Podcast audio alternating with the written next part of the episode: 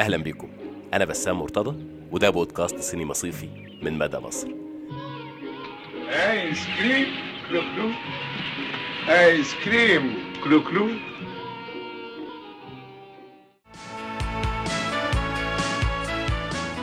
عربية نقل شايلة حمولة شديدة الانفجار.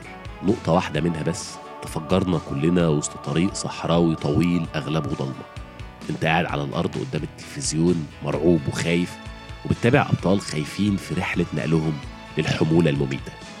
الخوف اللي بيخليك تسأل نفسك معاهم السؤال المفصلي في حياتك وتراجع نفسك من البداية. أنا مين؟ وبعمل ده ليه؟ بتدوق وتحس مع الأبطال بثمن الخوف. أهلا بيكم في أكثر اختياراتنا ثورية في سلسلة سيما في التلفزيون. الحمولة دي بتنفجر أسرع لما درجة حرارتها توصل لخمسين. والمشاعل اللي في إيديكوا دي هتسخنها. يعني كمان خمس دقايق. والحمولة دي هتنفجر فينا وفيكوا وفي الحتة كلها. اختاروا. أهلا بيكم في الحلقة الثانية من الحلقات الرمضانية الخاصة من بودكاست سينما صيفي. حلقات رمضان الخاصة هي أربع حلقات مصنوعة عن مسلسلات تلفزيونية حسينا تجاهها بوصف إنها مسلسلات سينمائية أو ذات طموح وشكل ونمط سينمائي.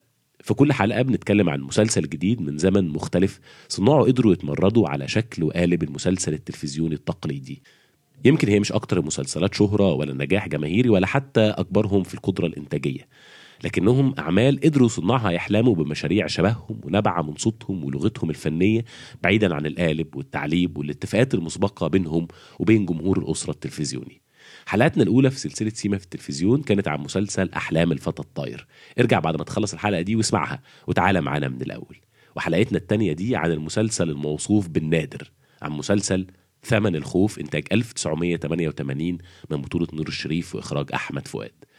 هنتأمل في صناعة المسلسل ده في بطله واختياراته في مكان تصويره وندرة الاختيار ده في التلفزيون عن السياق السياسي والاجتماعي حواليه وعن جرأته الفنية. إحنا هنحكي عن مسلسل بيدور أكتر من نصه جوه كابينة عربية نقل تريلا. في الحلقة دي هيشاركنا الحوار. اتنين من السينمائيين علشان نفكك سوا ونتعرف على الملامح والصفات السينمائية للمسلسل. للحلقة التانية على التوالي هيبقى معانا المخرج والكاتب محمد زيدان الأرشيفجي والغارق في قصص صناعة الأفلام والدراما وكمان معانا المرة دي ضيف عزيز وجديد هو السيناريست والشاعر محمود عزت اللي كتب سيناريوهات لأفلام زي أبو صدام اللي بتدور برضه أغلبه في كابينة عربية نقل تقيل وكمان كتب فيلم سعاد وشارك كمان في كتابة مسلسلات تلفزيونية زي ما وراء الطبيعة وأخيرا الصفارة. فيلا بينا نبتدي حلقتنا من بودكاست سينما صيفي من مدى مصر. الحلقة دي مهداة لروح الناقد عماد النويري اللي فارقنا من أيام. عماد اللي انتبهت من post الناقد محمد سيد عبد الرحيم إنه صاحب الحوار الأشهر عن فن التمثيل مع نور الشريف في الكويت واللي من أكتر الحوارات اللي قربتنا وفهمتنا أكتر عن نور الممثل والمنتج ومدرب التمثيل عن نور صانع السينما.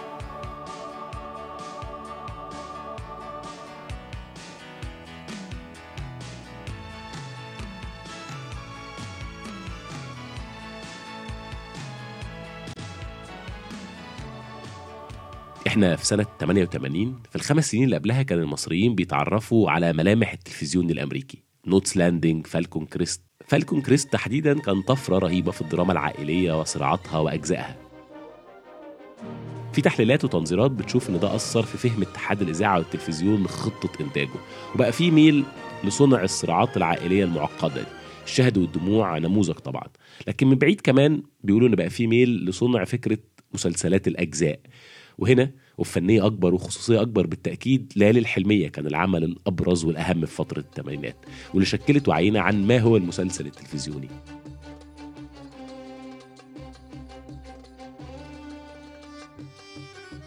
حلم أسامة أنور عكاشة اللي الكل بعد كده بقى بيحاول يوصل له عن ما هو المسلسل التلفزيوني. في وسط ده نور الشريف اللي بعد كده هيبقى أهم ممثل تلفزيوني في تاريخنا في النص التاني من التسعينات ولسنين طويلة بمستر حاج أبافور ومتولي والدالي وغيره وغيره. نور ده النجم الكبير كان بيعمل وبيختار مسلسل نادر. مسلسل مش موجود منه أي نسخ عالية. آه، عالية إيه؟ مش موجود منه أي نسخ متوسطة الجودة حتى أو نسخ حتى كاملة. نور كان بيتحمس لمسلسل مغامر جدا. المخرجين الشبان اللي أنا قدمتهم اشتغلت معاهم هم مساعدين إخراج. زي عاطف الطيب زي سمير سيف. نعم. زي محمد النجار. دول اشتغلت معاهم هم مساعدين. فقدرت طبعا أحكم نعم. عليهم بسهولة لكن ضربة شمس لكن محمد لا. خان هو اللي كان مجازفه حقيقيه ده نور الشريف واحد من أهم منتجين سينما الثمانينات. وقتها بيتكلم عن المخرجين اللي هو قدمهم للسينما. بيتكلم عن المغامرة. نور وقتها فعلا كان شايف نفسه جزء من معركة تغيير الإنتاج الفني في مصر.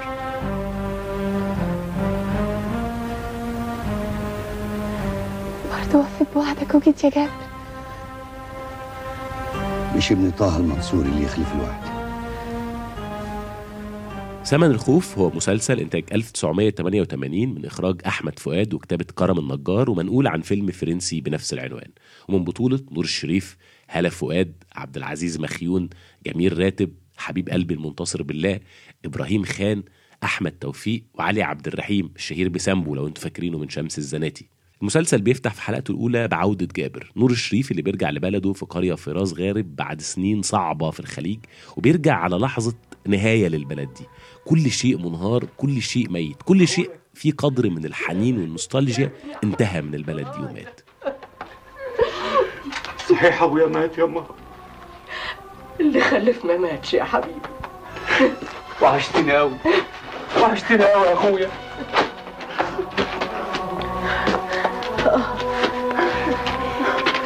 يلا نروح أنا من ساعة ما وصلت البلد. وأنا راسم في دماغي إني هستنى لحد المغرب. أنا عارف إنه بيصلي هنا في الخلوة بتاعته. أستنى لما يخلص صلاه ويقرأ الورد. حرما يابا اجري على إيده وابوسها أقول له ادعي لي يابا ادعي لي.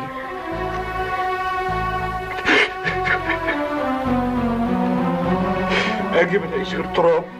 جابر اللي مبقاش عنده غير حلم وحيد يخاف عليه وهو حبه لنبيلة اللي بتلعب دورها هالة فؤاد ووعده ليها وانتظارها ليه.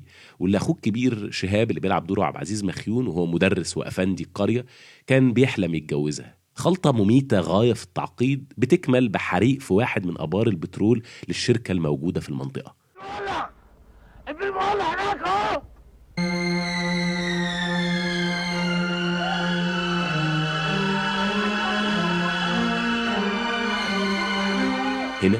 بيقدم جابر وعدد من سكان العزبة على مهمة نقل مادة خطرة شديدة الانفجار بعربيات نقل كبيرة مقابل جايزة مادية هتبقى أمل جابر الأخير في إنه ينقذ حياته وحبه. علشان يبتدي جابر وتهامي اللي لعب دوره جميل راتب رحلة مميتة جوه كابينة العربية النقل التقيل. طبعا ما فيش أي أمل في أي حد من السواقين بتوعنا غير أسامة. أصل يعني لا مؤاخذة يا فندم حضرتك حطيتهم في اختبار صعب. لو كنت مكاني كنت هتعمل إيه؟ كنت مسكت كشف بأساميهم. أسامة علي سيد محمود أحمد. انزلوا الشركة هاتوا العربيات اللي هناك في ظرف كذا ساعة. نفذ بالأمر. الكلام ده لو كنا في الجيش إنما هنا نفسيا يبقى غلط. إزاي تقدر تؤمر ناس خايفين إنهم ما يخافوش؟ إزاي؟ هقول حاجة غريبة شوية ممكن تكون مفتاح للسبب الحالة السينمائية اللي موجودة في المسلسل ده. ده محمد زيدان. الكاتب والمخرج وصاحب الفيلم التسجيلي عندي صورة عن علاقته بأقدم كومبارس بالسينما في مصر. واحد أنا بشوفه من عمدان إنتاج السينما المستقلة في اسكندرية. زيدان هنا بيحاول يتأمل في السياق الأوسع لإنتاج مسلسل ثمن الخوف. لما حصلت حرب الخليج بسنة 1991 وما كنتش قادر أفسر إيه السبب في إني آه، اللي كان بيخليني أحس إني شفت شكل من أشكال هذه الحرب واللقطات اللي كانت بتحصل للصحراء للانفجارات في الصورة السينمائية اللي كانت موجودة في المسلسل تمن الخوف. حرب الخليج الأولى اللي تمت ما بين آه، إيران وما بين العراق من 1980 لحد 1988 آه، أنا ما كنتش واعي بيها تماما. لكننا كجيل مواليد في الثمانينات كنا واعيين جدا بحرب الخليج التانية اللي تمت بعد اقتحام العراق للكويت. وأعتقد إن الحدث ده بالنسبة لجيلنا هي الصدمة الأولى والتفتح الأول على العالم الخارجي والإحساس بالتوتر العظيم والتساؤلات السياسية اللي ممكن تكون أكبر حتى من سننا في الوقت ده. بس أقدر أقول إنه ما كانش صدفة إنه سنة 1988 يقرر التلفزيون المصري إنه ينتج مسلسل بيتكلم عن الفكرة الرئيسية أو المصدر الأساسي لهذا اللغط ولهذه الحروب اللي حصلت من بداية الثمانينات لحد نص التسعينيات وهي فكرة البترول. مسلسل تمن الخوف هو مسلسل متاخد من فيلم فرنساوي كامل اتعمل سنة 1953 وهو Wages of Fear أو تمن الخوف. آه، الفيلم كان إخراج هنري جورج كلوزو. الفيلم بشكل كبير هو بينتقد آه، فكرة الرأسمالية الأمريكية وهو معمول بنفس القصة بالظبط. يعني مفيش أي اختلاف خالص ما بينه وما بين المسلسل غير إنه المسلسل حصل له عملية أدابتيشن يعني. كرم النجار هو شخص معروف عنه إنه شخص مهتم بطرح موضوع القوة. تطورها أفكارها فكرة الهيمنة فكرة الهيمنة الأمريكية رؤية أمريكا للدول الأقل فكرة العولمة. ده أصلا ظهر في كذا عمل ليه سواء كانت في مسلسلات أو في مسرحيات. فكرم النجار قرر إنه ده وقت مناسب لإعادة صياغة هذا الفيلم وصياغته في صورة مسلسل. اختار شخصية البطل شخص عائد من الخليج بدون أي نجاح بعد حرب الخليج الأولى. بس كمان كان في حاجة كويسة جدا هو إنه اختار قرية بسيطة جدا على الرغم من إن هي عايشة آه، في بالقرب من آه، من من أبار بترول إلا إن هي عايشة في حالة آه، من الفقر الشديد فبالتالي فكرة استغلال الفرصة اللي جات لهم إن هم ممكن ياخدوا فلوس كتيرة قوي علشان ينقلوا حاجة شبه دي كان بالنسبة لهم فرصة العمر يعني. توقيت وظروف طرح القصة دي كانت موفقة جدا لحد كبير والحقيقة إنه كان في انفتاح قوي جدا من التلفزيون لأي ما كانت الأسباب إنه نطرح تساؤلات عن الشكل ده بالقضية دي في الوقت ده. قول لي يا أخ. يا باشا. هي دي المركب اللي طالعة عزبة السمك؟ لا لسه طالع يا باشا بقى على الزمن.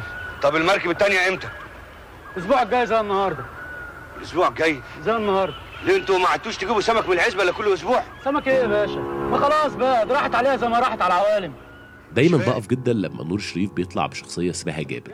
جزء منه لأن ده اسمه الحقيقي اللي كان في أول التسعينات بيسب بيه في الجرايد بعد أزمة إنتاجه لفيلم ناجي العالي يعني كانوا ما بيقولوش اسمه نور الشريف كانوا بيكتبوا آه، وقام الممثل محمد جابر في محاولة يعني لإهانته وتهميشه.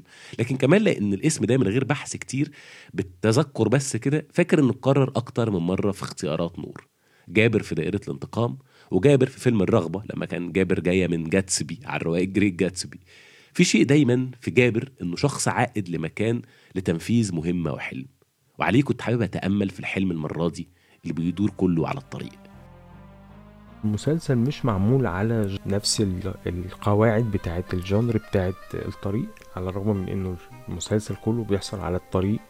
وفي فرق كبير جدا ما بين الموضوعين. تأثير الطريق ما كانش هو التأثير القوي على فكرة تطور الشخصيات لكن التأثير الأكبر هو كان من خلال الشاحنة اللي هم بيسوقوها وهو ده الشيء اللي بيسبب الخطر الأساسي عليهم وهو ده مصدر الخوف وده مصدر تفكيك الشخصيات. عشان كده انت طول الوقت كنت بتحس وانت ماشي على الطريق ان انت حاسس انه ده ممكن يحصل في أي منطقة في مصر فيها صحراء ممكن يبقى آه، قريبة من بير بترول. فأنت مش قادر تحدد بالظبط المكان فين.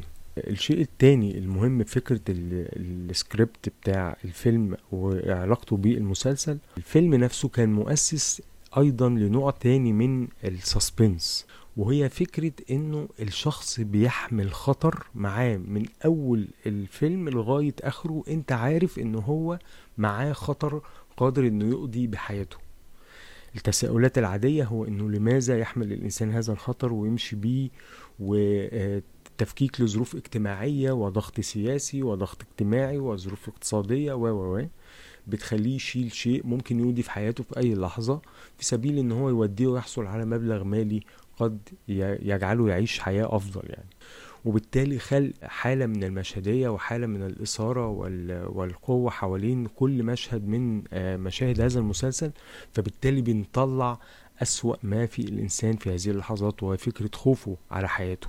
وفي نفس الوقت هو مهتم إنه يكمل علشان يقدر ياخد الجائزة المالية اللي المفروض ياخدها.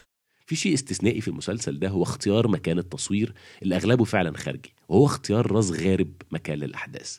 التنوع البيئي أصلا عندنا في السينما محدود جدا وبعافية. فما بالك بالتلفزيون هو ما جاش تقريبا خالص. إحنا بنتحرك ما بين شقق الطبقة الوسطى في القاهرة ويمكن شوية اسكندرية ودراما الصعيد بقى اللي بتتصور أغلبها في استوديوهات وفاصل نادر وقليل من الأرياف. وده بيقودنا يعني للي حصل دلوقتي هو الانتقال إلى التصوير في لمسلسل ال compounds إن هو كلها بتتصور جوه ال compound.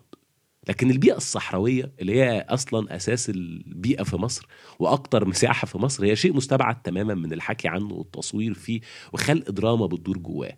وهنا كان اختيار راس غارب والطريق الصحراوي العنيف القاحل ده مكان مثالي لدراما المسلسل واللعب بيها على تيمة الخوف. هي نقطة مهمة جدا لها علاقة بالإخراج. أحمد فؤاد لماذا أحمد فؤاد؟ وده شيء مهم إنه أحمد فؤاد ما عملش مسلسلات لكن أحمد فؤاد هو عنده هذا التفكير وهذا التفكيك في فكرة البطل. البطل اللي بيطلع لمهمة ما وبيروح ينفذها وسواء بينجح فيها أو بيفشل. ده عمله في أكتر آه من آه في أكتر من فيلم. كمان أنا في اعتقادي إنه أهم عمل قدمه أحمد فؤاد خلاه يبقى شخص مهم بالنسبة للتلفزيون إن هو اللي يعمل هذا المسلسل بالذات هو فيلم القطار. كأنه بيحمل نفس الفكرة مجموعة ناس راكبين قطر والقطر بيبقى من غير سواق وبنشوف حالة الخوف اللي بتطلع على الناس دي. فأنا بالنسبة لي كان اختيار أحمد فؤاد لعمل هذا المسلسل. كان أحد أسبابه هو نجاحه في فيلم القطار اللي حصل في الوقت ده واللي كان بطولة أيضا نور الشريف. بالنسبة لي الشيء التاني اللي ممكن نتكلم فيه هو فكرة الصورة. إحنا هنا بنتكلم على مدير تصوير المسلسل وهو الأستاذ سمير فرج أنا ما عنديش أي تأكيد آه إذا كان المسلسل ده تم تصويره بكاميرا آه سينما أو آه تم تصويره بكاميرا ديجيتال. لكن كل اللي أقدر أقوله إنه صورة ال grains اللي كانت موجودة الصورة الضعيفة اللي طول الوقت راكبة في ذاكرتي لشكل الصحراء والشكل ال النور الخافت اللي موجود طول الوقت عدم تشبع الصورة اللي موجودة بالنور فعاطية كده ال grains حوالين الصورة. ده اللي بعد كده بقيت بتفرج عليه في النقلات بتاعت حرب الخليج. والحقيقة إن ده كان موفق جدا شيء بيحسسك نوعا ما بال documentation إن أنت بان أنت في حالة توثيقية أكتر منها حالة fiction وعشان كده كان بالنسبة لي الشكل ده هو شكل مهم جدا جدا في التوافق ما بين الشكل السيناريو بشكل الإخراج بشكل التصوير. شهاب بيقول لي إن الشمس لو حمت عليها هتفرقع. عارف يعني إيه؟ إن أي غلطة ممكن هتموتك. بس أنا مش خايف. ده دلوقتي. دلوقتي بس. دلوقتي بس قدام نبيلة وأمها وقدامي. عايز تعمل عنتر زمانك قدامنا كلنا. لكن لو أول عربية ما تبعد عن العمار هتحس هتحس بالخوف. هتفتكر إن أي غلطة هيكون تمنها حياتك. الخوف كان التيمة الرئيسية. الخوف اللي بيخرج اللي بنخفيه عن الناس التانية بيطلع جزء من صورتنا الحقيقية. وهنا أظن أكتر شخصية كانت ملفتة في بنائها في المسلسل وفي تقديمها بالنسبة لي كانت شخصية لوستا تهامي جميل راتب. الشخص الفظ العنيف البدائي اللي عنده كل الاستعراضات الذكورية لكنه فجأة بنشوف صورة مختلفة ليه تماما في رحلته دي وكشفه عن خوفه ومحاولة هروبه منه. بقى معقول؟ معقول لسطى تهامي الأبيض بحاله اللي كانوا بيخوفونا بيه وإحنا صغيرين يخاف؟ انت مش شايف خالد حسين قرروا إيه؟ وسببه إيه؟ الخوف! آه! خايف! حاولت كتير اكتم الخوف اللي جوايا لكن مش قادر. وايه اللي خلاك ركبت ما دمت خايف بالشكل ده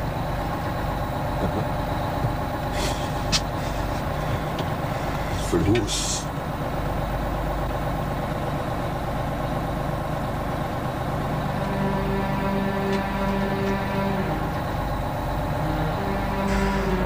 هيبة كل راجل في بيته سببها الفلوس والصحة. عندك فلوس تخزق بيها عين مراتك. صحتك زي البومب. خلاص انسى انك متجوز. غصب عنها. مراتك هتجن.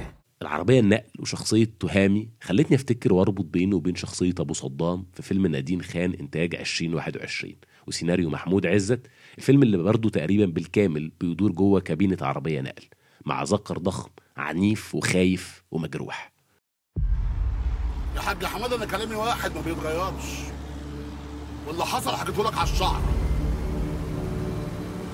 والصراحه الموضوع يخوف.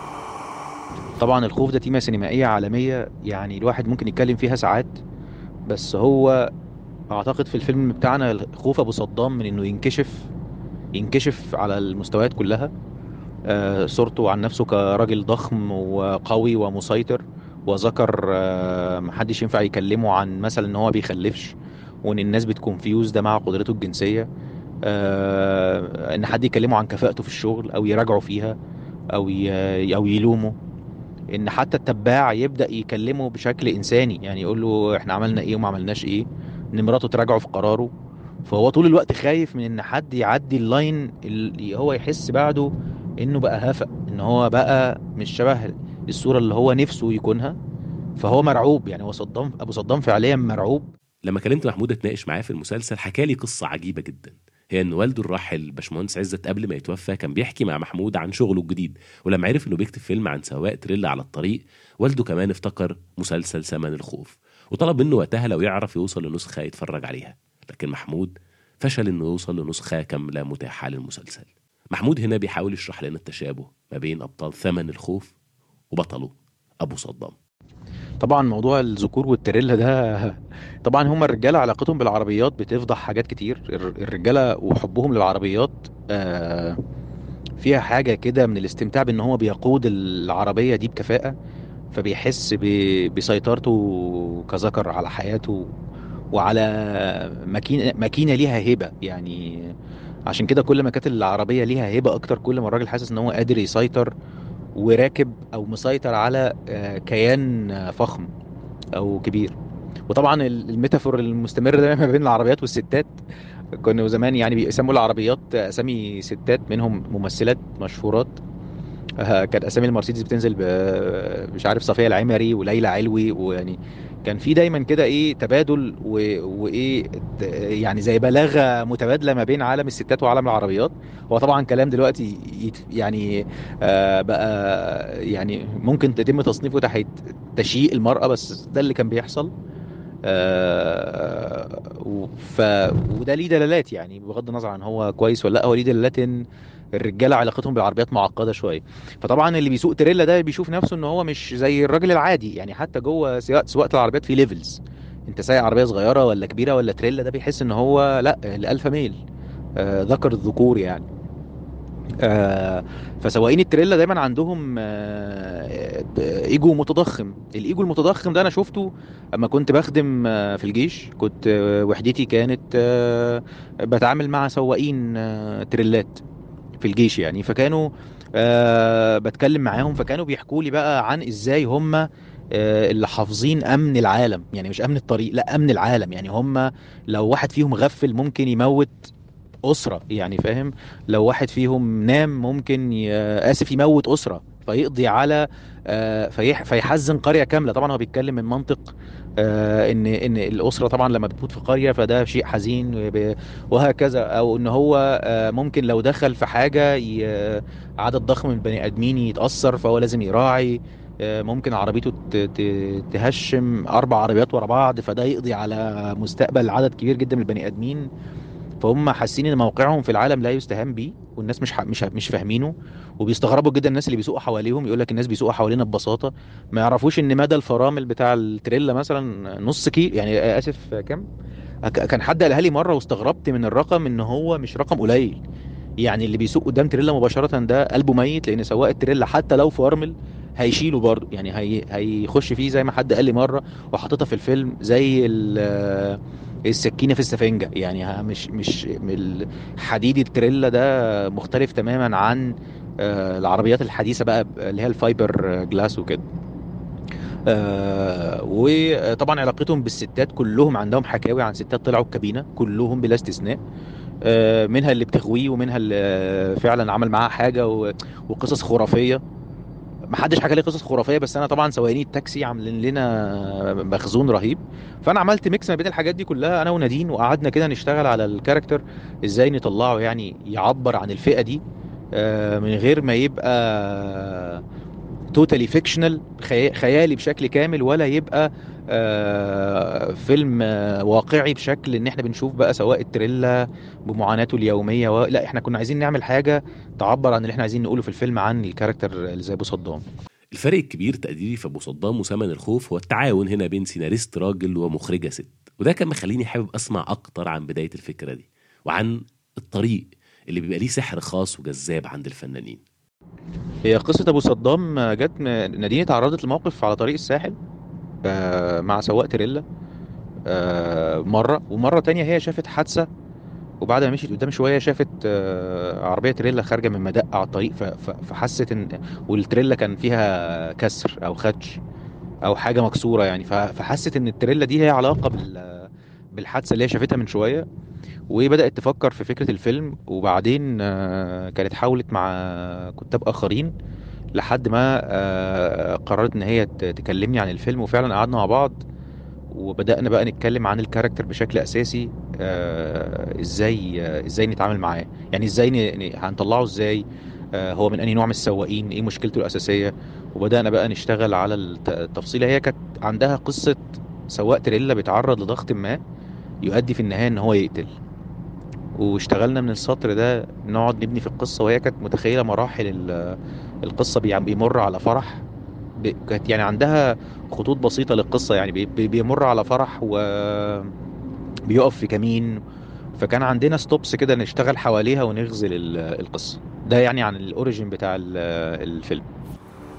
ولو ما عرفنيش خليه يسأل عني قول له أبو صدام ملك الطريق. والله أنا أفلام أفلام الطريق بحبها جدا من زمان وما كنتش متخيل إن أنا هستمتع بكتابتها زي ما أنا بكتب أبو صدام.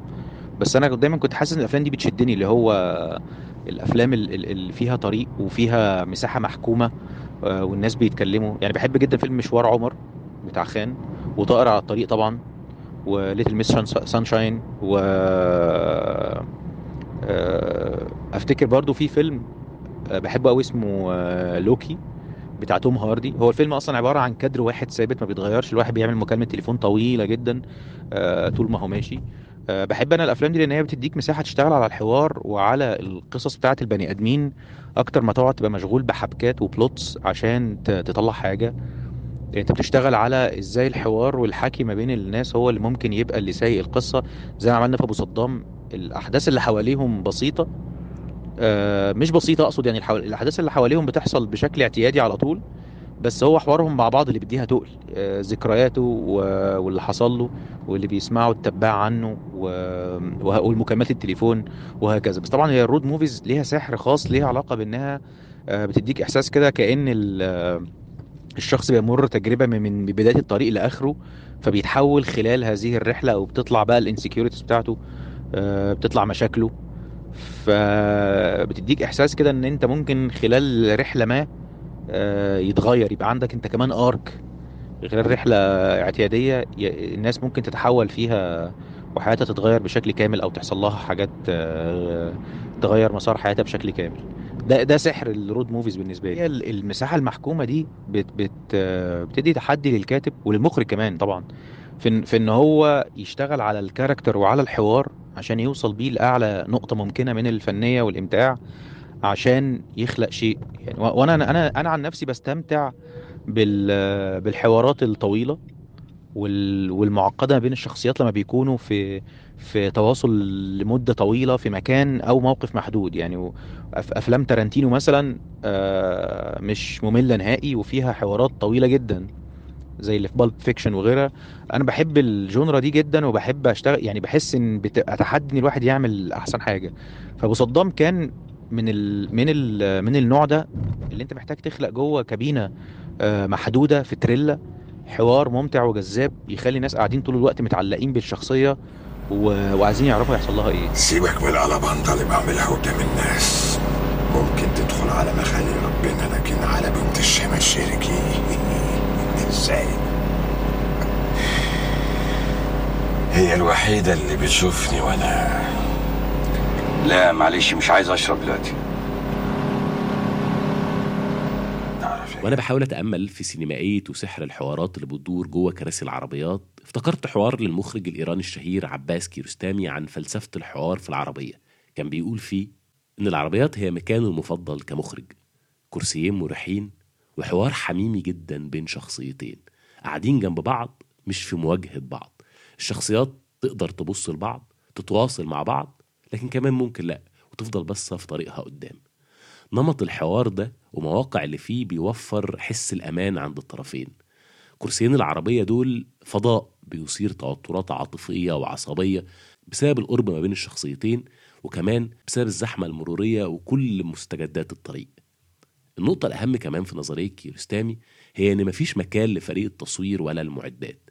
كل شيء جاهز علشان يخلق جو حميمي وخاص اللي تقدر بسببه تاخد أداء عفوي وبسيط وطبيعي من الشخصيات من ممثلين محترفين أو حتى من ممثلين مش محترفين. هنا المخرج بياخد موقف المشاهد بيقف ويستمتع بالأداء. هو هنا مش جاي لا يحاكم ولا ينقد أو يتدخل ويوجه أو يقول الكلمة البشعة. كت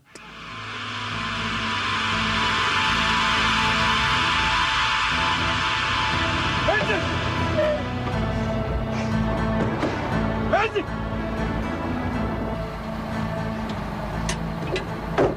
يعني أعمل فيك إيه؟ بدل ما نكسب دقيقه لقدام تاخرنا نص ساعة على ما نرجع بالعربية لورا عشان نقدر ناخد سرعتنا. أظن إنه من حقنا كمشاهدين وصناع إن يبقى متاح نسخة جيدة وكاملة لمسلسل سمن الخوف. نسخة تليق بحجم المجهود والمغامرة الفنية في المسلسل. نسخة تحفظ تجربة مفيش فعلا شبهها في تاريخنا التلفزيوني بكل لغتها الفنية وحتى بكل سقطاتها ومشاكلها في الحوار واللهجة والتنفيذ. نسخة تليق بعمل فني بجد. شيء مش مفهوم أصلا في الزمن اللي إحنا فيه ده يبقى عندنا مسلسل نادر. شيء مش مفهوم في زمن الإتاحة الإنترنتية. يبقى في حاجة مجهولة والناس بتدور عليها وبتفتكرها طشاش. مش مفهوم اللي بيحدد إيه اللي نقعد نشوفه طول الوقت ويتعاد ليل نهار وإيه اللي يختفي ويتهمش. وإن يبقى في أذواق فنية بعينها. هي المرحب بيها وهي اللي بيتم الاحتفاء بيها. والاحتفاء باعمال وقتها نجحت وهجر وتهميش أعمال يمكن ما حققتش نفس النجاح. وكأن الدنيا والزمن مش بيتغير والأذواق مش بتتغير. وكأن مش من حقنا كلنا نشوف تاني ونتأمل تاني. حلقتنا التانية الخاصة من سينما في التلفزيون خلصت. وزي ما قلت لك في الأول ارجع واسمع بقى حلقة إبراهيم الطاير واسمع كمان كل الحلقات اللي فاتتك من سينما صيفي. واستنونا في الحلقة الجاية عن مسلسل استثنائي ظهر في لحظة تاريخية حرة كلنا حضرناها سوا. فلت منهم وقرروا برضو يبعدوا عن العينين. هسيبكم مع موسيقى محمد نوح لتتر المسلسل. واستنونا في الحلقة الجاية من سينما صيفي من مدى مصر.